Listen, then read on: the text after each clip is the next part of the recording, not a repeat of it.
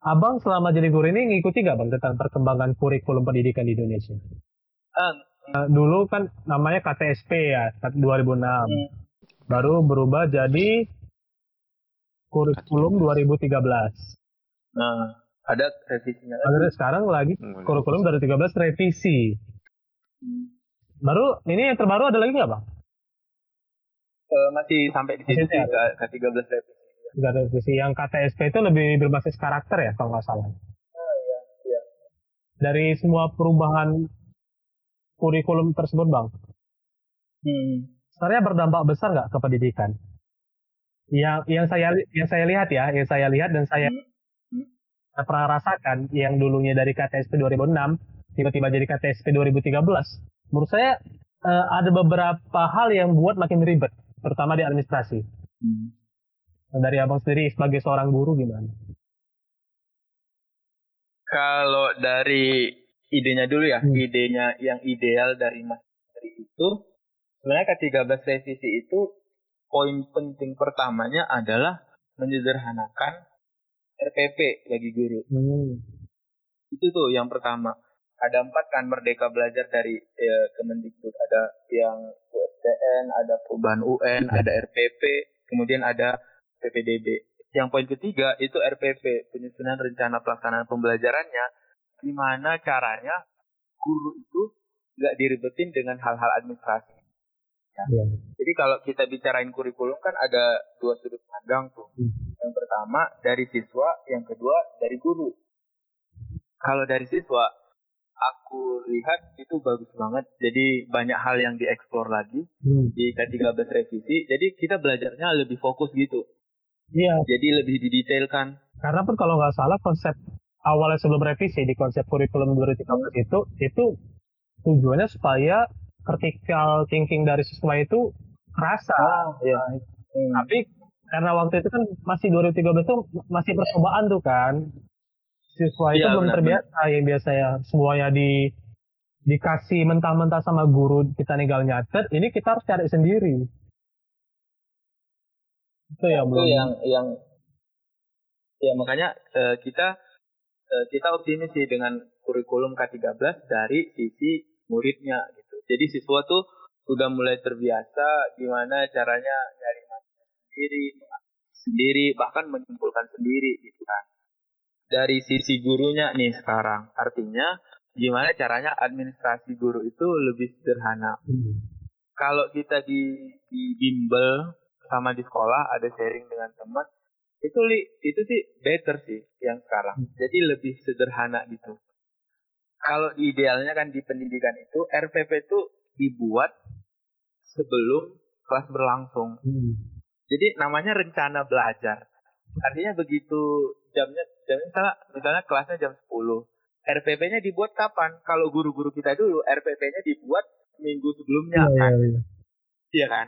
Nah kalau sekarang yang idealnya Pak Menteri itu begitu kelasnya mau dimulai, di situ RPP-nya dibuat. Makanya dia sederhana aja. Hmm. Jadi mempertimbangkan kondisi siswa, gimana sih siswa hari ini. Jadi kita kayak bukan jadi peramal gitu. Ya, Misalnya seminggu ke depan kelasnya kelasnya baru ada seminggu ke depan, tapi RPP-nya dibuat sekarang. Kita kan nggak tahu gimana kondisi psikologi siswa hari ini. Jadi ya. RPP dibuat berdasarkan kondisionalnya ya gimana ya? Iya benar. Makanya RPP-nya harus sederhana aja. Yang penting tujuan pembelajarannya dapat. Makanya kalau kalau kurikulum sekarang itu ya kita optimis sih. Jadi nilai positifnya itu lebih besar dibanding yang tidak kita inginkan gitu dan.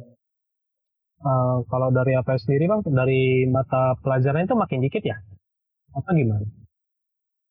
Kalau yang makin dikit itu rencananya 2021 dan hmm. kalau sekarang belum masih masih sama dengan yang sebelumnya ya masih masih hmm.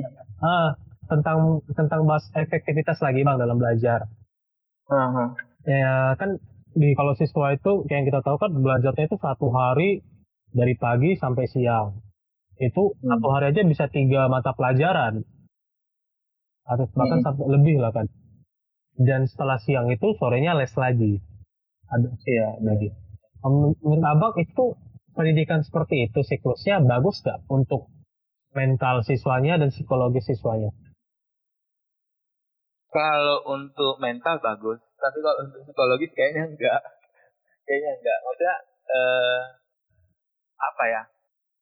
Kayak terlalu banyak pelajaran itu membuat siswa nggak fokus pertama. Hmm. Yang kedua tidak detail pemahamannya. Iya betul. Artinya dia tahu banyak tapi tidak dalam. Itu tidak lebih baik dari tahu sedikit tapi dalam. Iya iya betul. Sedangkan yang dibutuhkan hari ini dan masa-masa yang akan datang adalah kamu punya keahlian yang spesifikasinya jelas. Ya. Jadi kamu bisa apa? Misalnya kalau wawancara kerja, kalau sekarang kita mesti jawabnya saya orangnya cermat, saya bisa ini, saya bisa ini. Hmm. Masa depan nggak bakal kayak gitu.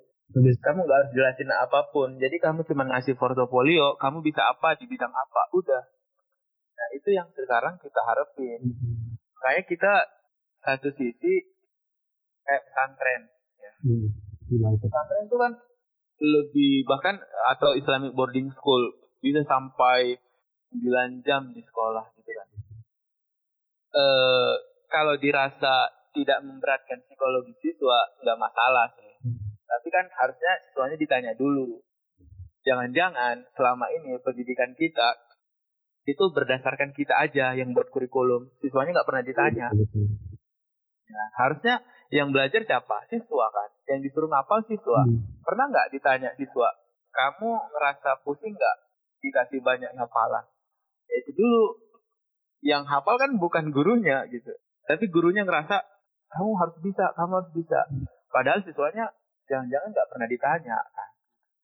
Kalau dibilang secara mental bagus, artinya dia dikasih belajar terus. Tapi secara psikologis kita harus tanya juga kan ke siswanya. Ya belajar itu yang nyaman lah. Jangan artinya belajar itu kan jadi lebih baik. Gimana mau orang jadi lebih baik kalau dalam paksaan gitu kan? Iya betul betul.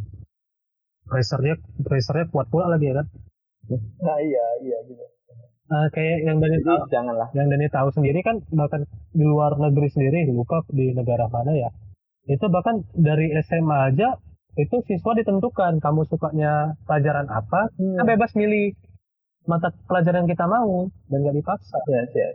udah kayak kuliah lah milih-milih jurusan gitu sekarang tuh ada tuh dan di kampus Merdeka kebijakan kampus Merdeka hmm. dari Kemendikbud terbaru kan yeah. Hak belajar tiga semester di luar program oh iya iya iya tahu tahu semoga itu berjalan sih yeah. itu kalau berjalan keren sih harusnya jadi mahasiswa yang salah-salah jurusan bisa salah-salah jurusan bisa ngambil, ya. bisa ngambil yang dia mau. Ya, yang baru nyadar setelah semester 2 gitu. Iya, ya. Atau yang udah agak telat dikit udah soalnya sadar ya kan? Semester 3. Oh iya. Ya, ya. ya itu harusnya bisa jadi poin positif lah hmm. buat dunia pendidikan. Kalau dulu kan, kalau aku salah jurusan harus ngulang lagi nih setahun ya kan? Nah, iya, iya. Sekarang dia tinggal Jangan lah Tapi itu bang, kalau misalnya kebijakan kampus merdeka, hmm. kalau misalnya dari yang aku dengar modelnya seperti itu, berarti kan kita pembelajaran pembelajarannya kalau misalnya setelah setelah tiga semester atau empat semester ya baru bisa hmm, iya, pindah iya. nyoba di jurusan lain. Cuman kan itu mungkin akan menaikkan apa ya skill gitu, hmm, skill iya, kita iya. menambah skill. Betul. Tapi kan seperti yang abang bilang tadi, uh, sekarang itu udah zamannya di mana kita spesifik, lebih hmm. spesifik dalam skill. Nah, kalau misalnya kita mengikuti kebijakan kampus merdeka, mungkin kita akan mempelajari hal baru. Hmm. Tapi kan hmm. dia jadinya nggak spesifik gitu. Iya benar. Atau mungkin atau mungkin udah diatur nggak sama uh, Kementerian Pendidikan, misalnya kalau misalnya dia anak ekonomi, kalau dia mau nyoba mau nyoba kampus merdeka berarti dia harus ngikutin jurusan-jurusan yang yang ikut ekonomi, sama juga. ekonomi juga misalnya dia ke administrasi iya, bisnis yeah. misalnya atau mungkin dari misalnya kayak aku kan manajemen hmm. bis berarti kan ada masuk ke psikologi juga kan hmm. untuk hmm. menghadapi uh, untuk posisi HRD gitu hmm. misalnya hmm. itu baru bisa masuk ke psikologi atau udah hmm. diatur demikian atau kita masih bebas misalnya kayak aku manajemen bisa lari ke kedokteran gitu atau gimana gitu. eh, permasalahannya itu sebenarnya kan. Misalnya ada beberapa jurusan yang nggak bisa loncat. Iya. Misalnya di, di, di jurusan hukum, kamu nggak bakal bisa eh, masuk ke hukum pidana sebelum masuk ke pengantar hukum. Kan? Iya betul. Nah, itu jadi jadi masalahnya. Nah, bagiku yang jadi nilai positifnya adalah ini kan sifatnya nggak wajib Hmm. yang hak belajar tiga semester. Tapi dan nggak ditentuin juga dari Kemendikbud yang kayak Taro bilang, misalnya kalau majornya ekonomi harus sesuai dengan linear majornya. Hmm. Itu nggak ditentuin sama Kemendikbud. Tinggal lagi ini sebagai fasilitas sih. Hmm. Jadi dia sifatnya itu fasilitas, bukan kewajiban. Misalnya gini, yang kayak dibilang Taro, dia pengen ambil psikologi. Nah itu bisa. Yang dulu itu nggak bisa, paham ya? Hmm. Iya, iya. Jadi ini lebih ke fasilitas. Misalnya kita mau ngambil skill, misalnya eh, coding, bisa selama tiga semester kita belajar coding. Nah itu yang bisa jadi nilai positif dari kebijakan ini.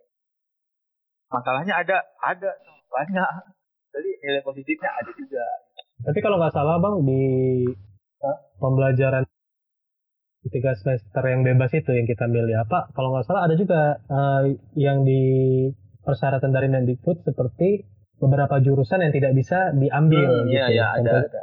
Beberapa jurusan yang kita harus belajar dasarnya baru bisa ngambil itu. Contohnya kayak hukum, kedokteran, sama kayak kesehatan masyarakat. Jadi nggak semua jurusan bisa diambil sih. Harus ada beberapa ya. Yang kira-kira dasarnya cuma dasar-dasarnya baru bisa. Yes, benar-benar.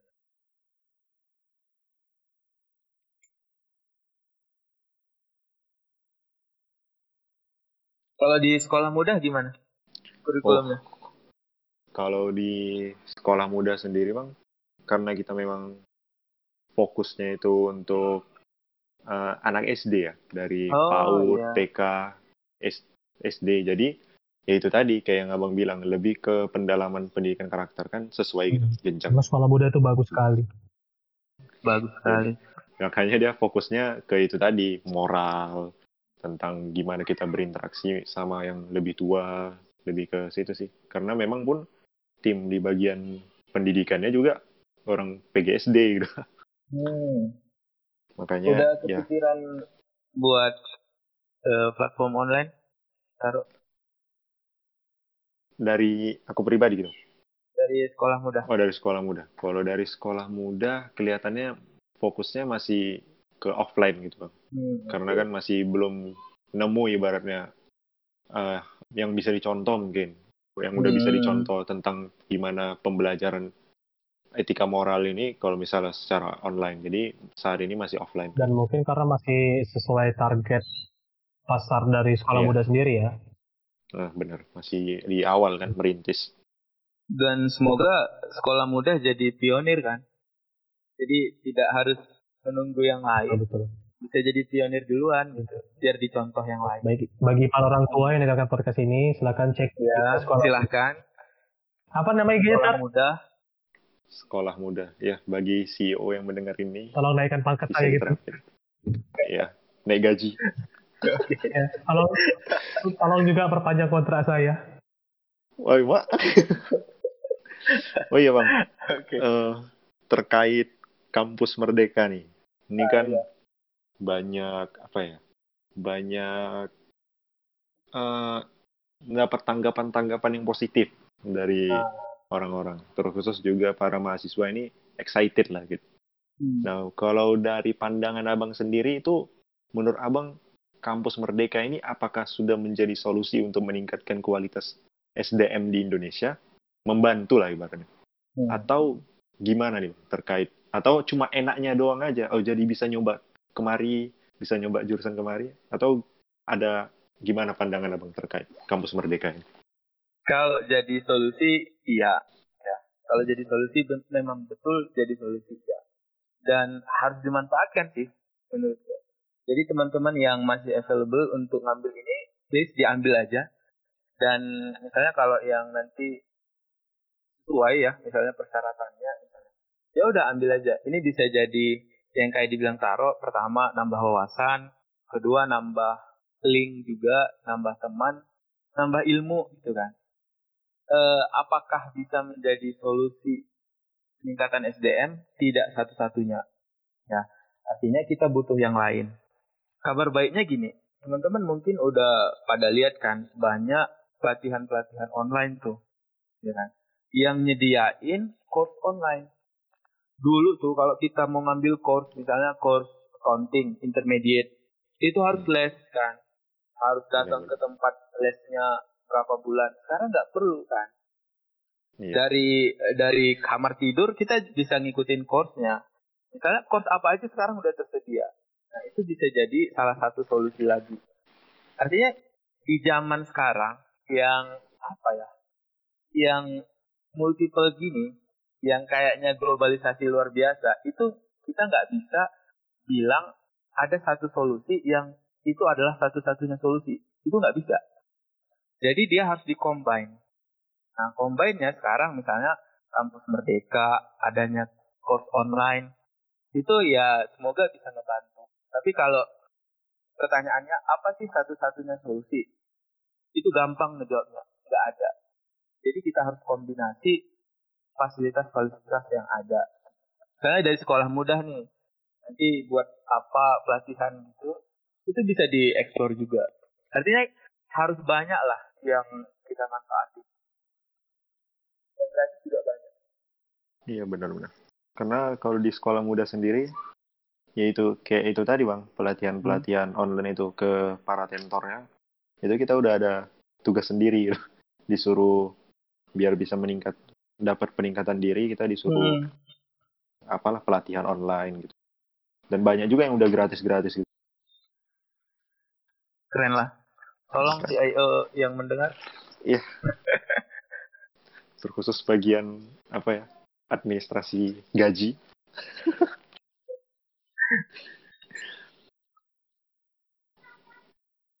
Jadi selama pandemi itu gimana sekolah mudanya? Tutup bang. Nah, iya. berhenti beroperasi. Di, di, dicari dicari terma lain selain tutup. Belum ada ya. Kan? kalau mungkin dari pimpinan-pimpinan para chief mungkin ada pergerakan. Tapi untuk kita sendiri dari tentor karena ya uh, klien juga ya, mengikuti tak apa lah ya waspada gitu. Uh, jadi nggak kita masih apalah dirumahkan masih oh. dirumahkan. Uh, Tapi mungkin di, untuk waktu dekat ini bakal lanjut ya. lagi.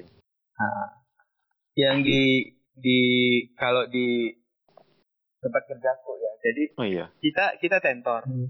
kita tentor. Tapi tuh kadang kita disuruh promosi juga satu. Hmm. Kadang kita disuruh juga ngedesain poster.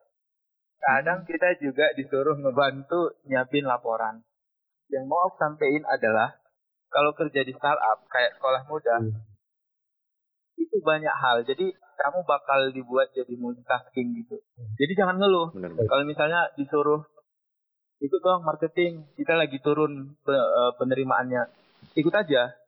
Disuruh minta bantuin desain, ya buat aja gitu. Artinya apa? Itu bakal ngebuat kamu jadi multitasking.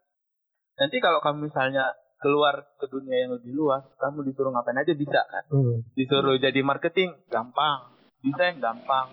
Administrasi bisa itu itu corak corak tenaga muda bekerja gitu ya bekerja di masa depan jadi nggak bisa misalnya kamu disuruh, kamu jadi accounting disuruh ngedesain poster kamu nggak bisa bilang aku nggak bisa kamu bakal dikat gitu karena iya, ada iya. banyak orang lain di luar sana yang multitasking betul, betul.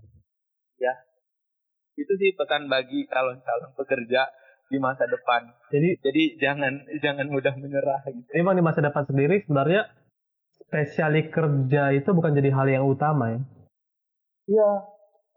Jadi eh, yang kalau masuknya perlu iya, spesialisasi. Iya.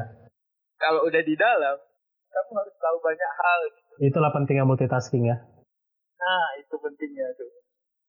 Kalau kita cuma tapi, tapi gajinya cuma satu gitu. Sesuai yang kamu di sesuai yang kamu direkrut. Iya. Waduh. Kalau misalnya semuanya digaji, bangkrut lah startupnya. ya gitulah. Aduh. Ya seru, seru, seru sih. Harusnya harusnya seru tuh belajar bekerja di startup. Iya. Bawa enjoy aja. Uh, Brand Academy buka lowongan nggak bang? Bisa juga nih. Tapi- Aku teknis. boleh boleh. Nah, yang ditekankan lagi-lagi itu tadi ya mas mungkin ada yang multitafsir tentang spesialisasi spesialisasi itu ya ibaratnya apa ya pendidikan utama Iya, kita betul. majornya ya. Hmm, nah yang majornya. bisa kita kuasai sekelilingnya mungkin dari segi soft skill gitu ya desain Ya, soft skill. Ini kalau kembali ke pertanyaan apa Kestaro yang tadi yang tentang kuliah tiga semester itu kuliah tambahan itu Hmm. yang Taro bilang sendiri kan ini berarti kan eh, buat kita itu nggak fokus pada spesiali, spesialisasi kita. Hmm. Kalau menurut menurut Dani sih dari pembahasan kita tadi sebenarnya bukan buat kita nggak fokus sama spesialisasi kita, tapi kayak tadi itu yang itu mengajarkan kita untuk multitasking Hmm.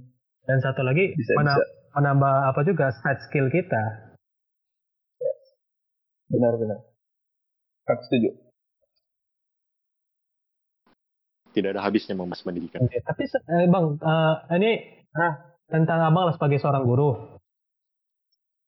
Nah. Kalau orang tua kan misalnya eh, ngajar anaknya gitu kan, ngajar kali-kali lah kata berdasarkan.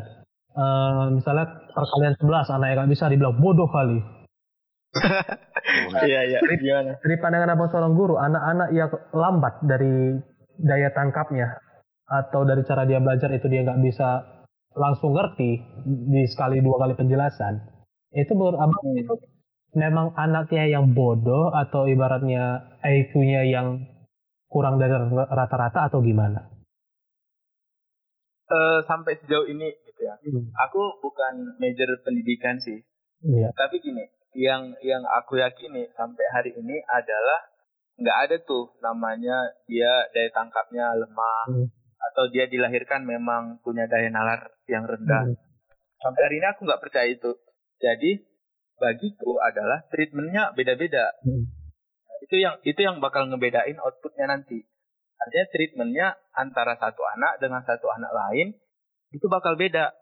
Nah itu itu yang disebut kalau teori pendidikan sekarang personalized learning. kan. Hmm. Jadi satu anak itu kita harus bisa identifying Hmm. atau bisa di screening dia lemahnya di mana, dia lebihnya di mana. Makanya aku nggak percaya sih ada anak terlahir bodoh atau anak terlahir pintar. Nggak ada. Hmm. Sampai hari ini aku nggak percaya ya. Artinya eh, semua orang itu bisa mencapai titik yang sama. Hmm. Jadi kalau kita bisa bilang cerdas itu tolak ukurnya dia dapat nilai matematika 100. Aku berkeyakinan kalau aku punya siswa 20 di kelas, 20 20 20-nya itu bisa mencapai cerdas. Hmm. Dalam hal ini indikatornya matematikanya 100 gitu. Hmm. Tapi treatmentnya beda-beda. Hmm. Ya kan? Yang misalnya anak yang satu itu nggak belajar di rumah. Yang satu belajar Iya. tapi terpaksa. Itu treatmentnya pasti beda kan? Iya betul. Nah, jangan dipukul rata. Itu yang yang selama ini yang terjadi dipukul rata. Hmm. Nah, kalau eh, matematikanya nggak 100 dibilang bodoh, bukan bodoh. Dia nggak pas aja treatmentnya. Hmm. tapi bang Gitu sih. ter- terkait treatment itu tadi kan ibaratnya kayak abang nih guru Hmm. di Brain Academy sendiri misal di satu kelas itu ada berapa Maksimalnya 25. 25 nah kita hitung deh misalnya 25 dan kita mau menerapin perbedaan 25 orang ini pasti treatmentnya beda-beda gitu. Hmm. Iya, Atau beda. kalau misal kalau misalnya sama pun mungkin ya sedikit-sedikit gitu. Nah itu gimana gimana bang ibaratnya kita sebagai seorang guru mentreatment berbeda 25 orang dalam rentang waktu yang tidak banyak itu abang sendiri gimana cara Oke, cara gampangnya tuh pakai tracker eh, taruh. Jadi Hmm. masing-masing anak itu punya tracker. Eh, Hmm. Kalau di apa ya bahasanya? Kalau di sekolah mungkin bahasanya laporan perkembangan ya. Hmm. Tapi dijalanin. Rapat mingguan lah ya. Iya. Jadi dijalanin tuh. Jadi kalau kita nyebutnya tracker kan. Nah, nanti siswa masuk misalnya. Dia misalnya di kelas dia nggak fokus aja. Kita bisa tulis di trackernya. Jadi di trackernya ditulis aja eh, pada kelas selanjutnya kamu harus fokus. Atau misalnya gini, kamu jadwalin kalau kita untungnya dibantu sama pakai gini Google Meet. Tahu kan Google Meet? kan? Hmm. Hmm. atau uh, Zoom yang sekarang lagi hype. Iya. Jadi tulis aja, tulis aja di situ. Kamu bisa join di Google Meet. Ini linknya ya jam segini. Gitu. Nanti kamu bisa ngobrol dengan dia di situ. Nah kalau di Brand Academy caranya kayak gitu. Oh. Jadi kita pakai tracker yang masing-masing bisa ngedetect anaknya. Sebenarnya sama sih di, di sekolah offline juga ada kan laporan perkembangan siswa. Tapi nggak dijalanin gitu. Atau bukan nggak dijalanin, metodenya kurang efektif gitu. Misalnya guru-guru kita yang punya anak yang harus masak di rumah kita nggak nyalahin mereka kan kenapa treatmentnya tidak maksimal ke anak karena mereka punya tanggung jawab lain. Nah untungnya kita dibantu dengan teknologi yang sekarang jadi kita nggak harus ketemuan sama anaknya bisa lewat Google Meet atau via Hangout, via Meet bisa ngobrol kan dengan anaknya. Jadi tanya kamu ada masalah apa? Hmm, nah, anaknya bodoh tuh. Sebagai guru itu kok konsultasi pribadi itu penting ya ke siswanya. Penting. Taruh tuh harusnya jago tuh, apalagi anak SD kan. Artinya kayak uh, make sense sama keeping touch sama anaknya itu, oh itu penting banget sih harusnya. Apalagi mereka punya masalah, anak-anak sekarang tuh masalahnya bahkan kita nggak nggak ngeh itu bakal jadi masalah di umur mereka tuh. Iya. Paham kan? Paham. Jadi misalnya kayak eh, SMP sudah sudah pacaran misalnya, itu kan sebenarnya nggak masalah bukan masalah di umur mereka gitu. Yeah. Tapi itu jadi masalah ternyata. Bagaimana? Nah, itu kadang nggak nggak bisa dieksplor di kelas. Hmm. Kita kita butuh waktu lain dengan siswa. Uh, butuh kerja keras sih, tapi ya kita kita harus jalan. Gitu. Sabar-sabar lah ya, itu tugas guru ya. Sabar-sabar lah ya gitu. Harusnya harusnya gajinya gede. Iya. Waduh. Aduh, betul betul. Mungkin ah. Semoga naik lah setelah ini ya. Semoga naik. Iya kan, harusnya. Oke bang, di sebenarnya tujuan Brand Academy ini kan dibuat supaya ya semua siswa yang berada di Brand Academy itu kan uh, bisa sukses dalam bidang akademik. Hmm. Nah kan ada tipe-tipe siswa itu yang memang dia ambisius, yang cepat nangkep, yang misalnya dia ada yang janggal di hati tentang materi langsung nanya sama gurunya atau langsung hmm. konsultasi hmm. setelah pertemuan. Tapi kan ada tipe-tipe juga siswa yang kita bilang pemalu atau introvert gitu. Hmm. Nanya sama gurunya takut, ragu-ragu. Uh, abang pernah nggak uh, nemui siswa yang kesulitan dalam belajar, tapi dia sendiri uh, untuk berkomunikasi susah gitu? Sering sih, sering, sering. Uh, jadi treatmentnya itu gimana kepada dia, bang? Supaya dia dalam akademik uh, berhasil? treatmentnya ada dua. Pertama gini, pertama uh, bisa diaplikasikan di, di sekolah muda. Jadi uh, harus ada kalau kita nyebutnya wali asuh gitu. Hmm. Jadi misalnya ada di satu kelas tuh 25 orang misalnya kan. Terus ada tiga orang yang tidak tidak interaktif lah dalam komunikasi maka kan dia harusnya udah dapat kakak asuh. Hmm. Arti kakak asuh itu jadi dia bisa ngobrol apa pun random boleh aja ngobrol ke kakak asuhnya. Dan di sekolah muda juga misalnya ada 100 siswa ya dibagi aja misalnya tutornya atau tentornya ada lima dibagi aja 100 bagi lima. Jadi masing-masing punya pegangan anak asuh. Itu bisa sih satu jadi solusi. Yang kedua bisa gini, siswa yang pinter disuruh nge-treatment anak yang kurang pinter. Hmm. Jadi misalnya di sekolah kalau kita ada kelasnya kan, kalau uh, di kelas misalnya ada lima anak yang pintar atau nilainya lebih bagus dibanding yang lain, dibuatin kelompok mereka yang cukup pintar mentreatment teman-temannya yang lain. Jadi iya, iya. mereka saling sharing siswa menjelaskan pakai bahasa siswa ke siswa lain dan itu bisa jadi bisa jadi out, outputnya beda loh. Teman-teman bisa coba. Misalnya kita kita ngajarin 10 kali 9 kita ngomongnya 10 kali 9 berapa? 90 gitu.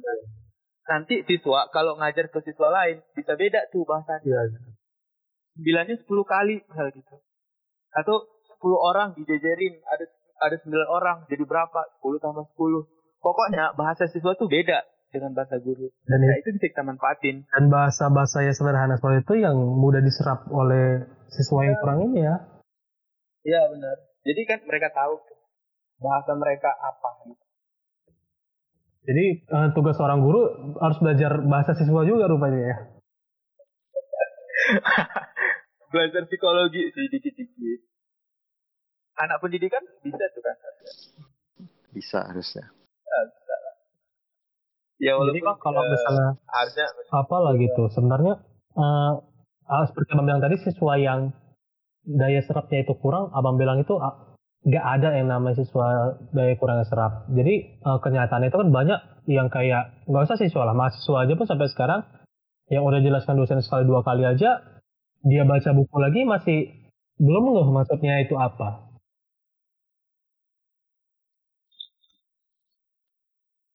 Iya dan. Jadi gimana dan? Halo halo, oh, oke. Okay. Uh, jadi, iya. jadi maksud maksudnya itu uh, supaya jadi yang salah itu apa uh, dari siswa tersebut? Kenapa dia itu masih belum mengerti gitu? Jadi yang keliru tuh metode belajarnya pertama. Hmm. Jadi metode belajarnya salah, treatment dari guru juga salah. Ya siswa jadi apa? Dia nggak tahu apa-apa kan? Jadi harus hmm. diperhatiin pertama metode belajarnya tepat, sama treatment dari guru juga tepat. Makanya dua dua ini harus harus matching tuh. Hmm. Gak bisa satu pincang. Hmm. Kalau metode belajarnya juga tepat, tapi treatment dari gurunya nggak tepat, dia jadi apa?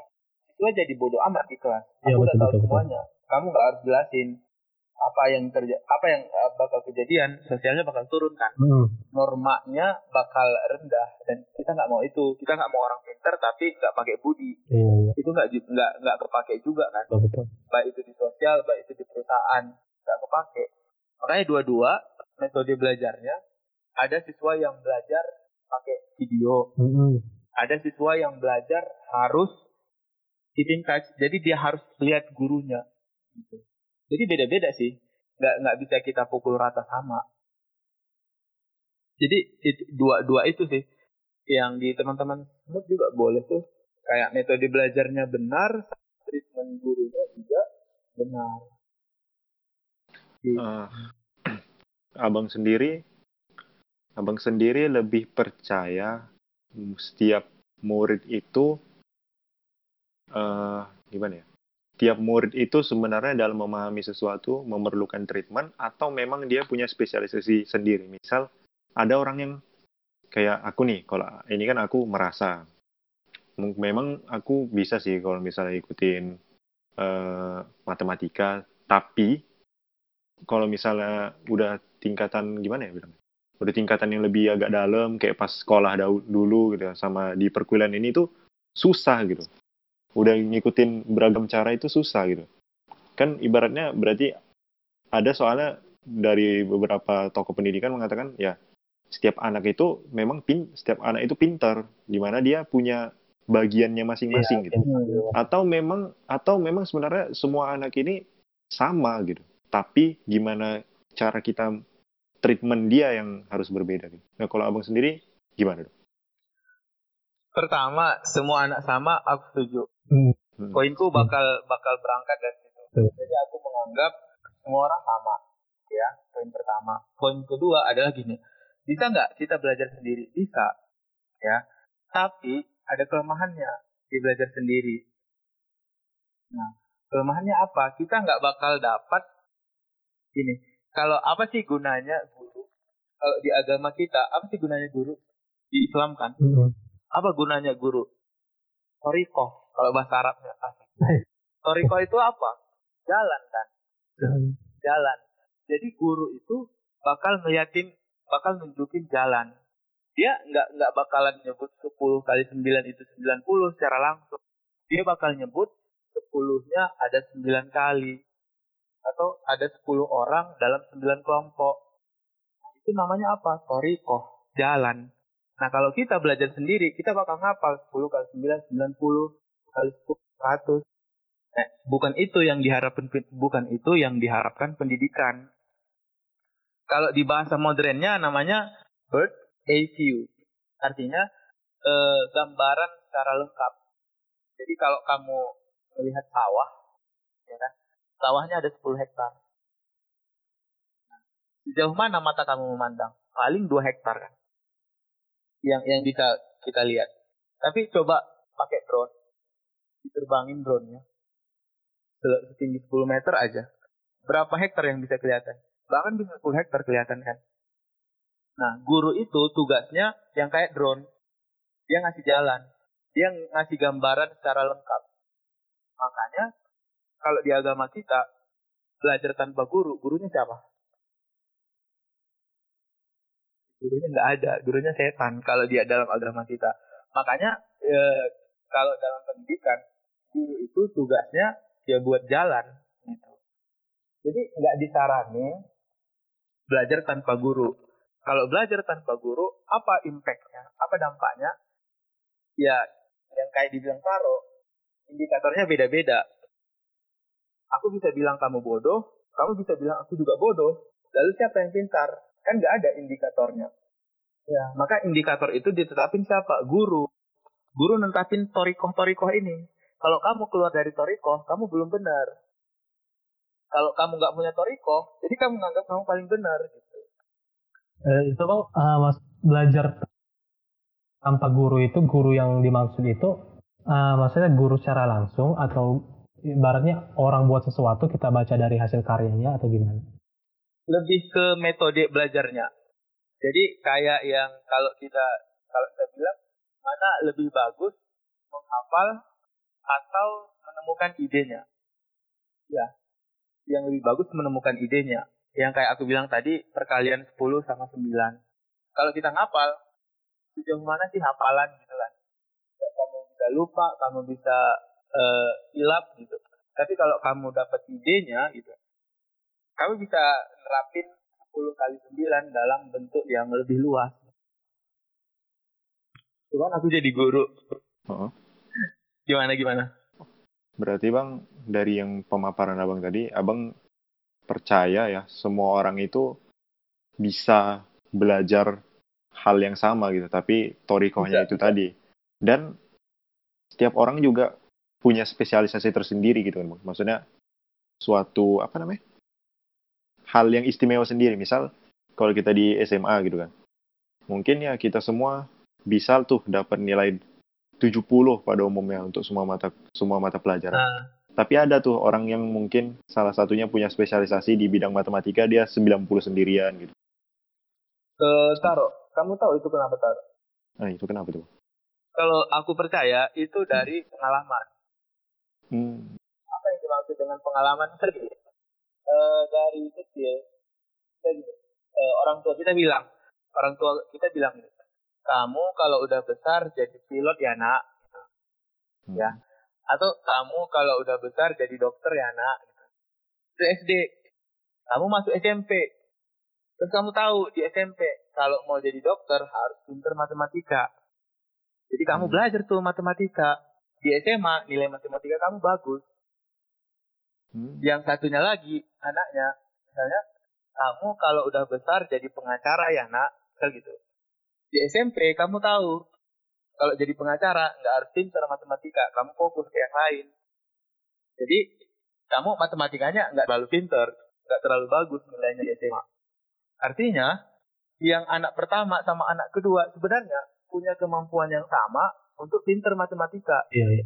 Tapi dia dibentuk dengan pengalaman. Ah, ya. Dan hmm. menghasilkan output matematika yang berbeda. Case-nya bisa beda-beda sih.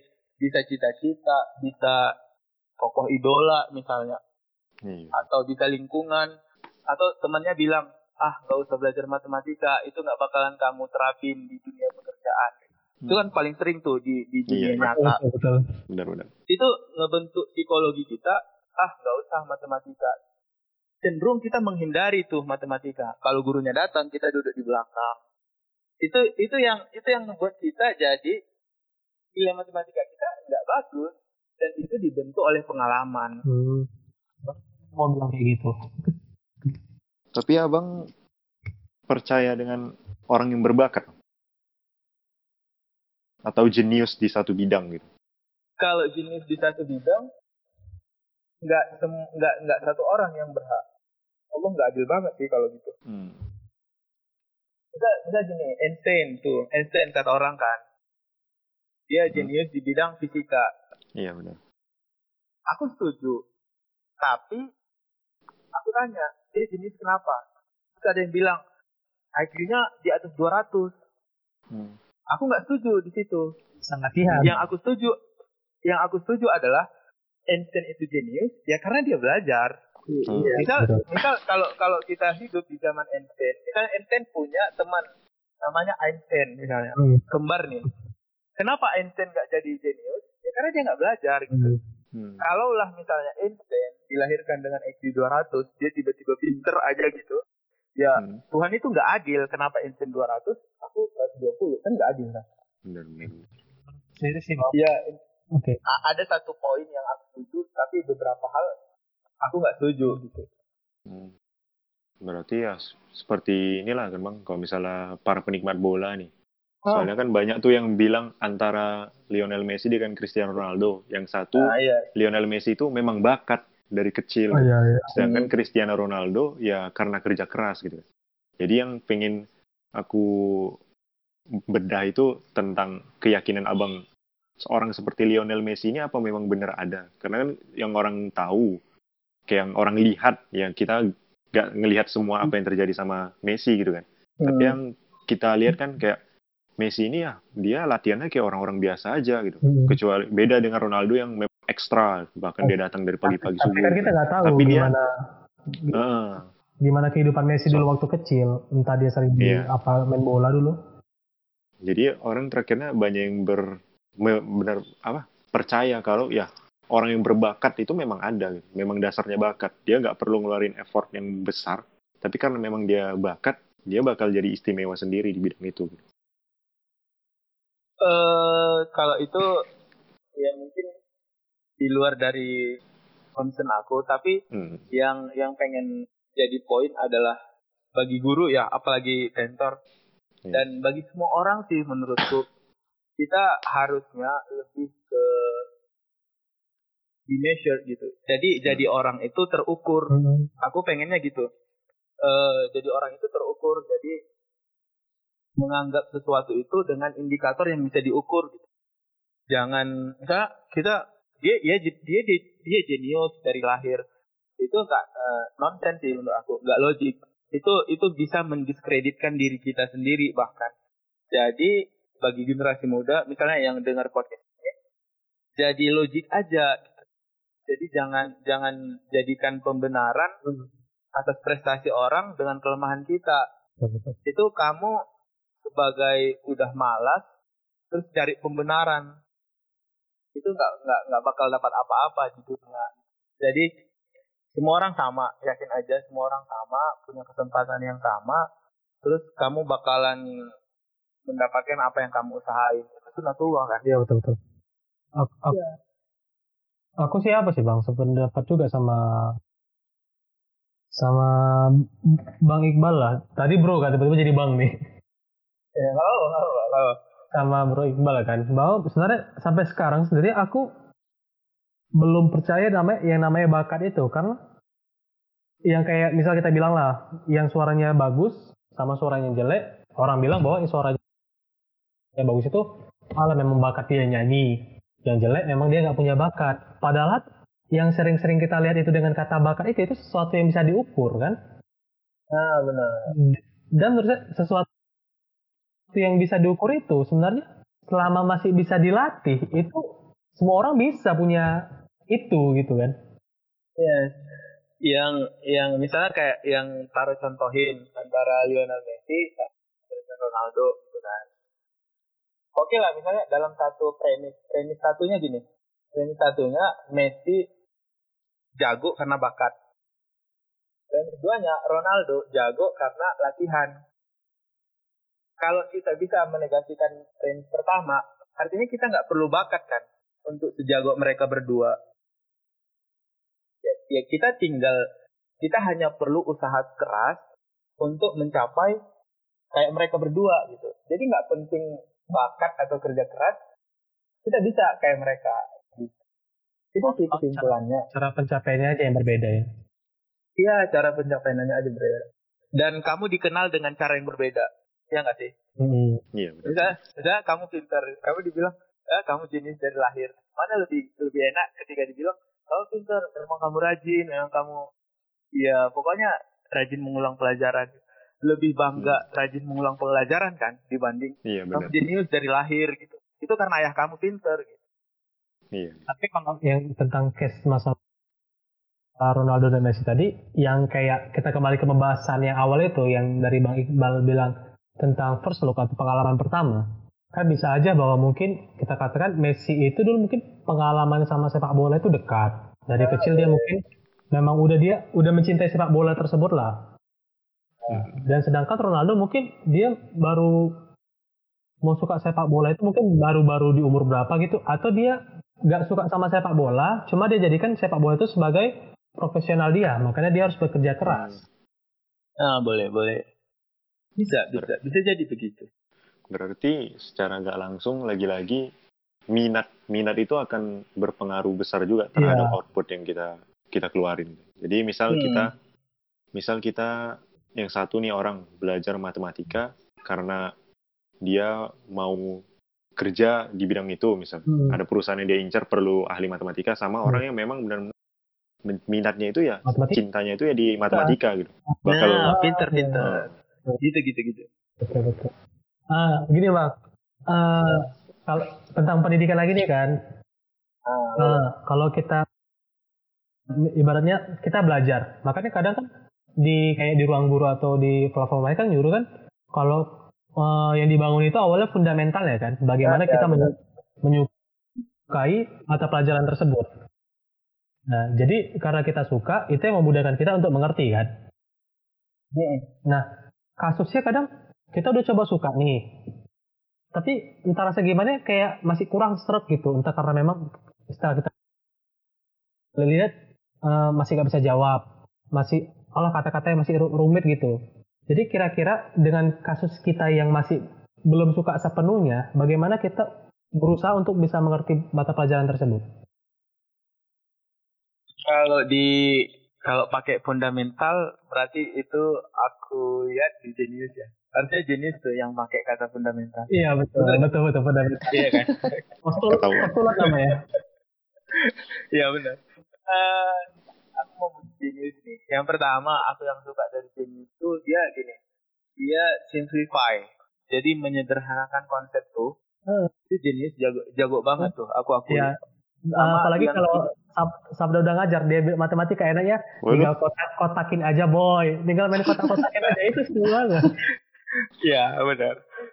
Aku juga sering nonton mereka. Jadi kayak logiknya juga kuat. Nah itu aku suka juga di di Genius. Jadi mereka pertama tuh mereka nggak ngajarin kita mata pelajaran. Iya. Yang pertama mereka ajarin uh, gimana cara membangun logik. Hmm. Dan yang kedua simplify, menyederhanakan. Iya betul. Permasalahannya kalau kita nggak suka, walaupun udah disimplify, udah dikasih hmm. logik yang benar, kayaknya itu ada masalah dengan diri kita sih sebenarnya. Hmm. Atau misalnya kita uh, kita memang uh, nggak nggak interest di bidang hmm. itu. Misalnya uh, matematika tadi kan, Sabda udah ngajar logik yang benar, udah ngasih simplify yang benar, ditambah Jerome misalnya kan. Tapi kita tetap yeah. nggak seret. Ya mungkin aja kita memang nggak interest di situ gitu. Hmm. Kenapa nggak interest? Mungkin yang kayak aku bilang kan pengalaman-pengalaman masa lalu kita yeah. buat kita nggak interest di situ gitu. hmm. dan dan nggak usah dipaksa juga kan betul betul benar benar poinnya itu belajar itu belajar itu buat kita lebih baik gitu. jadi jangan membuat gini kita poinnya gitu belajar itu membuat kita menjadi lebih baik gimana kita mau jadi lebih baik tapi dengan cara yang tidak kita nyaman kan nggak logik juga kan ya, betul betul hmm. Nah gitu. Makanya belajar yang nyaman aja. Misalnya gini, kalau tapi kak, tapi bang, aku butuh matematika. Tapi aku nggak suka. Gimana caranya biar suka? Gitu kan. Perbaikilah pengalaman anda. Asik. Wow. Jadi iya. Jadi pengalaman tadi diperbaiki. Kan eh, kausalitas kan. Sebab dan akibat. Akibat betul. Akibat akibatnya tadi kamu nggak suka matematika. Yang diperbaiki apa? Jangan akibatnya yang diperbaiki, tapi sebabnya. Iya. Sebabnya apa? Pengalaman. Cari aja pengalaman yang kamu membuat kamu nggak suka matematika. Misalnya SMP kamu pernah dijemur di di bawah matahari karena nilai matematika kamu jelek. Hmm. Ya udah balik aja ke pengalaman itu, jumpai gurunya atau ulang pelajaran yang kamu waktu itu di di hukum. Hmm. Itu bakal better. Itu Hmm. memperbaiki pengalaman kamu, sebabnya udah bagus, nanti akibatnya insya Allah bakal ya Hmm. bakal membaik lah. Jadi mau eh, supaya supaya kita untuk menguasai matematika tersebut memang butuh waktu ya lama dan mau nggak mau kita harus ulang dari dasar lagi ya Benar. supaya kita untuk memperbaiki pengalaman tersebut ya. Eh, pengalamannya yang diperbaiki. Hmm. Kalau pengalamannya udah berdamai ya bisa sih, bisa. Harusnya bisa. Tapi kan masalahnya kalau ibaratnya di di waktu kita yang segini di usia apalagi yang udah ibaratnya SMA kuliah itu kan Hmm. memang bukan masa-masa otak kita kan bukan untuk eh, menyerap lagi tapi masa-masa otak kita untuk menganalisis. Iya, benar, benar. Sedang- Nah, sedangkan masa-masa otak kita menyerap itu ya di golden age kan di umur-umur balita SD dan itu kalau udah pengalaman buruknya dapat di situ kayak mana kita perbaikinya itu? Perbaiki pengalaman buruk. Ya, itu bisa macam-macam sih sebenarnya. Lebih ke apa ya kalau bahasa modernnya lebih ke meditasi kali ya. Jadi kayak ya baca buku psikologi misalnya gimana cara berdamai dengan masa lalu itu penting. Itu juga jadi poin penting di pendidikan kan gimana ya kamu bisa kontrol diri sendiri, kamu bisa menurunkan egomu gitu. Jadi kalau misalnya guru matematikanya masih hidup gitu, masih lebaran ya udah kawan aja ke beliau ya. Ya doain saya bisa matematika ya Bu. Ya gitu ya. Hmm. Ya nggak masalah kan banyak banyak cara kita agama kita menyarankan silaturahim ya udah silaturahim atau agama kita menyarankan zikir atau ya yang buat kamu tenang dan bisa berdamai dengan masa lalu ya banyak cara lah. Tapi itu bisa jadi sisi awal kamu untuk berangkat ke depan. Jadi untuk apa nih untuk para pendengar mungkin orang tua orang tua kalau mungkin suatu saat anak anda kurang paham akan sesuatu atau anda bilang kurang pintar dan salahkan anak anda. Salahkan bagaimana anda mendidiknya dulu itu kecil. Ya itu kenapa kata Rasulullah eh, al madrasatul ula itu kan ya betul ibu maka eh, Dani dan Karo carilah calon ibu yang memang baik bagi anak-anak kalian nanti Hmm. Iya. ya itu penting. Enggak enggak canda. Nah, oke nih Eh, lagi nih tentang menurut abang sebagai guru belajar yang efektif atau metode belajar yang efektif itu gimana sih baik untuk anak yang introvert atau extrovert eh, itu beda-beda. Eh, balik lagi treatmentnya bakal beda dan Hmm. jadi kalau yang anak introvert dia bisa milih sendiri sih harusnya Hmm. yang yang bisa dia akses dari kamarnya misalnya dari video pembelajaran dari eh, pembelajaran 3D misalnya atau yang extrovert mungkin dia pengen belajar kelompok pengen diskusi pengen debat pengen punya teman cerita. Hmm. itu bakal beda-beda treatmentnya kan.